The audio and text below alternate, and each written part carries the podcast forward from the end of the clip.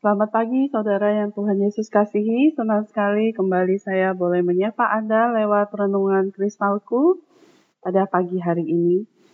Mari sebelum kita bersama-sama akan baca dan renungkan firman Tuhan, kita tundukkan kepala, kita berdoa mohon pimpinan dan pertolongan Tuhan. Bapa di dalam surga, kami bersyukur untuk anugerah Tuhan bagi kami di hari ini. Kami masih diberikan kesempatan, boleh menikmati hari yang baru. Kami boleh bernafas, kami boleh menggerakkan anggota tubuh kami. Kami boleh ada sebagaimana kami ada saat ini. Kami tahu semua adalah oleh karena kebaikan dan kasih Tuhan, kemurahan dan anugerahmu bagi kami. Saat ini kami sudah siap Tuhan untuk bersama-sama belajar firman-Mu. Tuhan, Berbicaralah kepada kami, singkapkanlah kebenaranmu bagi kami, dan karuniakanlah hati yang taat kepada kami untuk melakukannya. Terima kasih Bapa. Demi nama Tuhan Yesus kami sudah berdoa. Amin.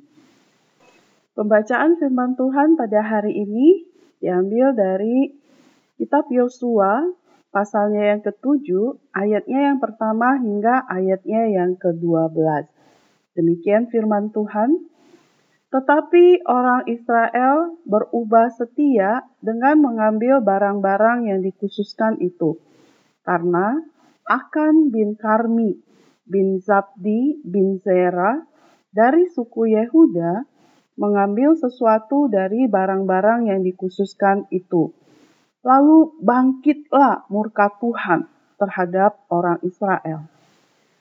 Yosua menyuruh orang dari Yeriko ke Ai yang letaknya dekat Bet Awen di sebelah timur Betel dan berkata kepada mereka demikian. Pergilah ke sana dan intailah negeri itu. Maka pergilah orang-orang itu ke sana dan mengintai kota Ai. Kemudian kembalilah mereka kepada Yosua dan berkata kepadanya, Tidak usah seluruh bangsa itu pergi, biarlah hanya kira-kira dua atau tiga ribu orang pergi untuk menggempur Ai itu. Janganlah kau susahkan seluruh bangsa itu dengan berjalan ke sana, sebab orang-orang di sana sedikit saja. Maka berangkatlah kira-kira tiga ribu orang dari bangsa itu ke sana, tetapi mereka melarikan diri di hadapan orang-orang Ai tetapi mereka melarikan diri di hadapan orang-orang Ai. Sebab orang-orang Ai menewaskan kira-kira 36 orang dari mereka. Orang-orang Israel itu dikejar dari depan pintu gerbang kota itu sampai ke Shibarim dan dipukul kalah di lereng. Lalu tawarlah hati bangsa itu amat sangat Yosua pun mengoyakkan jubahnya dan sujudlah ia dengan mukanya sampai ke tanah di depan tabut Tuhan hingga petang. Bersama dengan para tua-tua orang Israel sambil menaburkan debu di atas kepalanya. Dan berkatalah Yosua, Ah Tuhanku Allah, mengapa engkau menyuruh bangsa ini menyeberang sungai Yordan supaya kami diserahkan kepada orang Amori untuk dibinasakan? Lebih baik kalau kami putuskan tadinya untuk tinggal di seberang sungai Yordan itu. Oh Tuhan, apakah yang akan kukatakan setelah orang Israel lari membelakangi musuhnya? Apabila hal itu terdengar oleh orang Kanaan dan seluruh penduduk negeri ini, maka mereka akan mengepung kami dan melenyapkan nama kami dari bumi ini. Dan apakah yang akan kau lakukan untuk memulihkan namamu yang besar itu? Lalu berfirmanlah Tuhan kepada Yosua, Bangunlah, mengapa engkau sujud demikian? Orang Israel telah berbuat dosa. Mereka melanggar perjanjianku yang kuperintahkan kepada mereka mereka mengambil sesuatu dari barang-barang yang dikhususkan itu. Mereka mencurinya, mereka menyembunyikannya, dan mereka menaruhnya di antara barang-barangnya. Sebab itu orang Israel tidak dapat bertahan menghadapi musuhnya. Mereka membelakangi musuhnya sebab mereka itu pun dikhususkan untuk ditumpas. Aku tidak akan menyertai kamu lagi jika barang-barang yang dikhususkan itu tidak kamu punahkan dari tengah-tengahmu. Saudara sampai sejauh demikian pembacaan firman Tuhan. Tema renungan kita hari ini adalah ketidaktaatan membuahkan hukuman. Dalam pembacaan firman Tuhan tadi, bangsa Israel berhasil menaruhkan kota Yeriko yang kuat karena mereka percaya dan taat kepada firman Tuhan.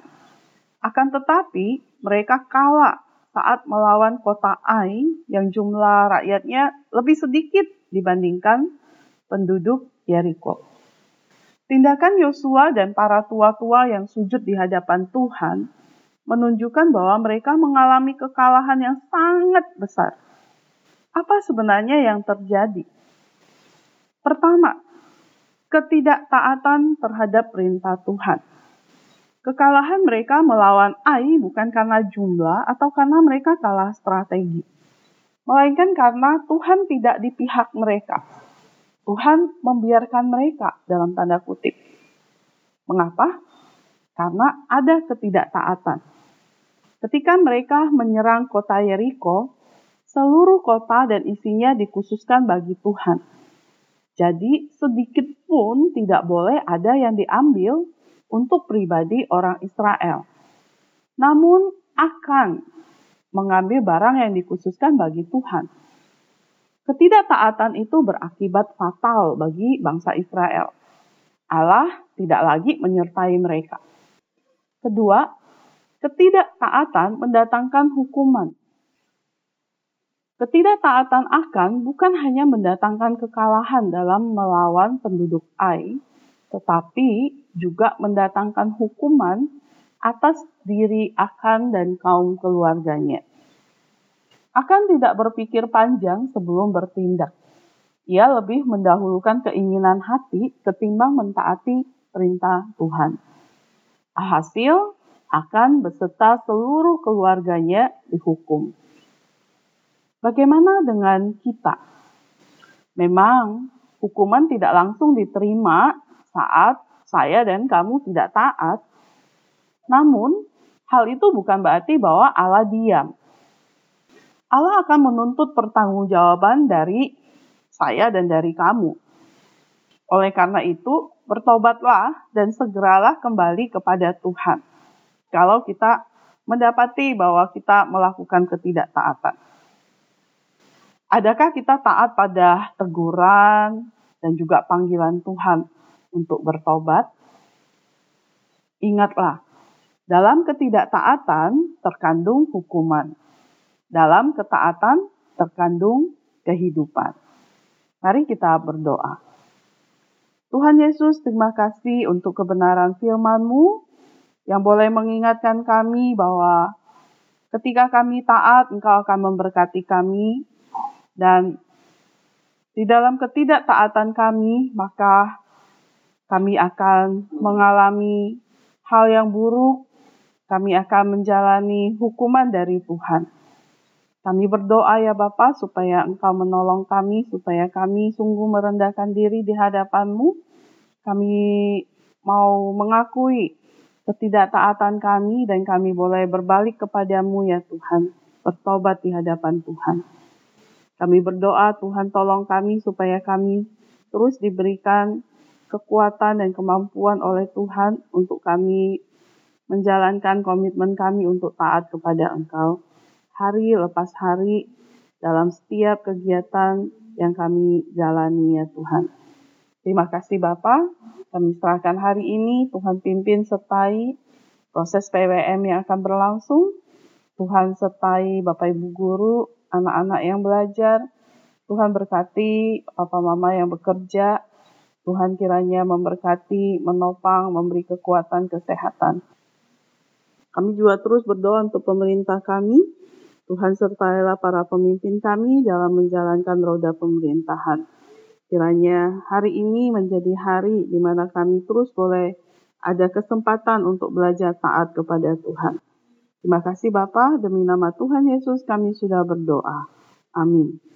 Selamat beraktivitas di hari ini. Bersama Yesus, aku bisa bergerak dan berubah.